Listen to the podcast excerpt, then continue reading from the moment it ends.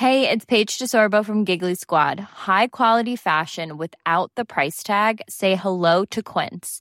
I'm snagging high-end essentials like cozy cashmere sweaters, sleek leather jackets, fine jewelry, and so much more. With Quince being 50 to 80% less than similar brands. And they partner with factories that prioritize safe, ethical, and responsible manufacturing. I love that. Luxury quality within reach. Go to quince.com slash style to get free shipping and 365-day returns on your next order. quince.com slash style.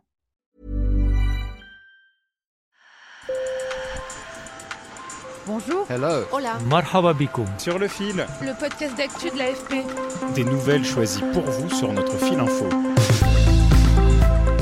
Qui peut-être de vacances ou qui organisez déjà les prochaines, cet épisode de Sur le fil devrait vous parler. Les trains de nuit sont de nouveau plébiscités par de nombreux voyageurs qui veulent se déplacer en polluant le moins possible ou qui font le pari de la lenteur et d'une autre forme d'aventure. Du coup, les grands réseaux nationaux et des entreprises privées s'intéressent de nouveau aux trains de nuit en Europe et en France.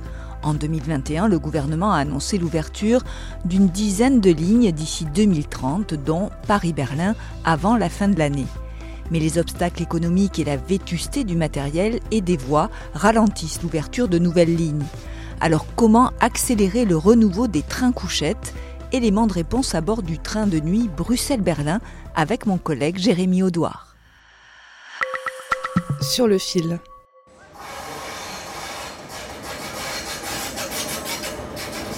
Le Bruxelles-Berlin entre en gare de Bruxelles midi, il est un peu plus de 18 heures. Le train s'ébranle dans un compartiment, une famille anglaise entame une partie de cartes. Allez, go. Un peu plus loin, un petit groupe de copains belges discute.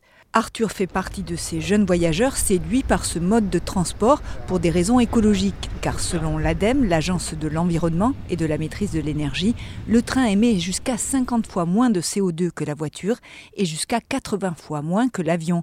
Les voyageurs ont payé de 99 à 349 euros leur trajet selon les types de billets. Le temps passé dans le train est long, mais bon, c'est cosy, c'est une nouvelle expérience, c'est différent de l'avion. C'est meilleur pour l'environnement, donc on se sent mieux quand on n'aime pas prendre l'avion ni bousiller la planète et tout ça.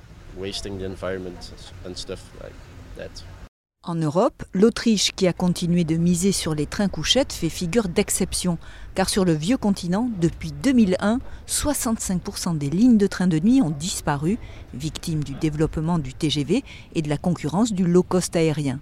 En France, par exemple, en 2020, il n'en restait plus que deux, Paris-Briançon et Paris-La Tour de Carole.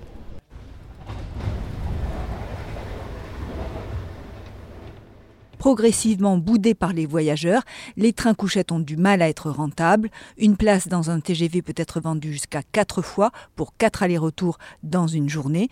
Une place dans le train de nuit n'est vendue qu'une seule fois. En 2020, l'État français subventionnait chaque billet de train de nuit à hauteur d'environ 100 euros. La nuit tombe dans le Bruxelles-Berlin et une hôtesse déplie les couchettes. On éteint la veilleuse. Depuis la crise sanitaire, avec la nécessité de décarboner notre économie et le regain d'intérêt pour ce mode de transport, des entreprises se lancent dans ce secteur. C'est le cas de European Sleeper, compagnie privée belgo-néerlandaise qui a ouvert la ligne Bruxelles-Berlin en mai. Trois fois par semaine, elle achemine les voyageurs vers la capitale allemande. Un pari risqué selon son PDG Elmer Van Buren. Le principal problème, c'est qu'il est évidemment très difficile d'organiser le train car les horaires doivent être ajustés en permanence. Il y a beaucoup de travaux sur les voies dans toute l'Europe et notre train en est affecté. Par ailleurs, les voitures que nous utilisons ne sont pas neuves, donc parfois nous devons résoudre des problèmes techniques pour assurer le confort de nos clients. Parmi les problèmes techniques, le mauvais état des lignes classiques empruntées par les trains de nuit. Elles doivent être rénovées la nuit pour ne pas gêner le trafic des intercités en journée. Patricia Perennes, consultante et spécialiste du transport ferroviaire, m'a expliqué les conséquences de ces travaux sur le développement du train de nuit. Le réseau ferroviaire est très très dégradé. Euh, on a sous-investi en France et du coup, il faut faire des travaux. Et les travaux, ça se fait souvent la nuit. Donc, il y a beaucoup de lignes qui sont fermées aujourd'hui la nuit. Et donc, la ligne, elle est fermée, le train ne peut pas passer. Et donc, ça, c'est sur les, euh, les 5-6 années prochaines, même peut-être les 10 ans, il va y avoir beaucoup, beaucoup de travaux. Sans compter la vétusté et le manque de confort des trains couchettes, ceux qui roulent actuellement en France ont plus de 40 ans. Et c'est bien là le deuxième problème, selon Gilles Dansard, spécialiste du transport ferroviaire. Pour le matériel, eh bien, euh, on a beau rénover des vieilles rames, c'est pas complètement euh, au goût du jour en termes de confort, en termes de euh, digitaux avec euh, des, performances Wi-Fi acceptables. Donc là, c'est encore plus difficile. Et le temps que on puisse avoir des trains neufs, si tant est que les commandes sont passées, et à ce jour, il n'y a pas de commande massive de trains neufs. on est plutôt en rénovation de vieilles rames. En France, Paris-Nice Paris-Tarbes-Lourdes ont repris du service en 2021. Malgré ces obstacles, le taux de remplissage des trains de nuit sur le Paris-Toulouse, par exemple, est de 70%, alors que certains vols low cost sont parfois moins chers.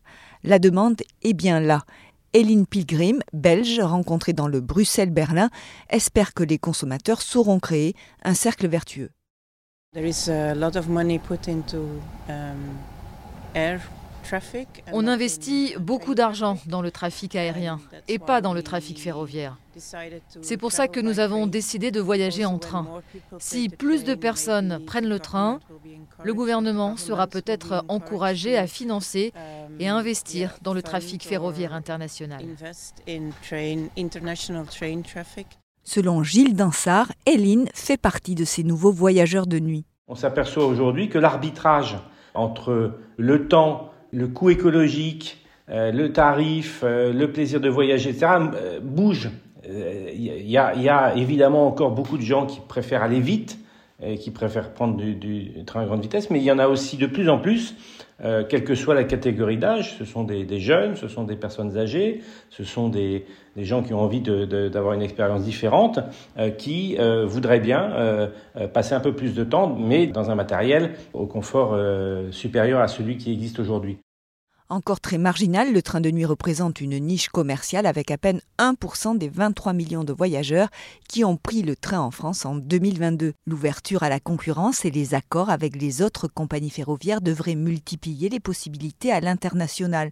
Par exemple, Paris-Berlin est prévu pour la fin de l'année, Paris-Venise en 2024, tout comme Paris-Varsovie ou Paris-Barcelone.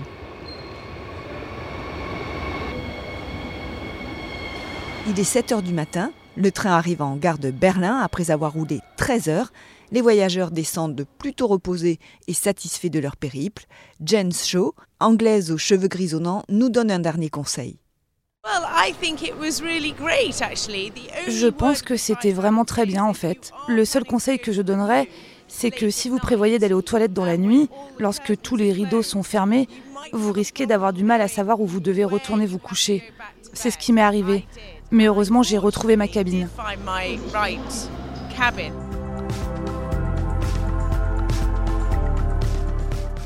Merci de nous avoir écoutés. Sur le fil revient demain. Je suis Emmanuel Bayon. L'équipe de Sur le fil est ravie de vous retrouver après cette pause estivale. N'hésitez pas à nous laisser des messages sur les sujets qui vous intéressent pour cette rentrée. Je vous laisse nos coordonnées dans la description de cet épisode.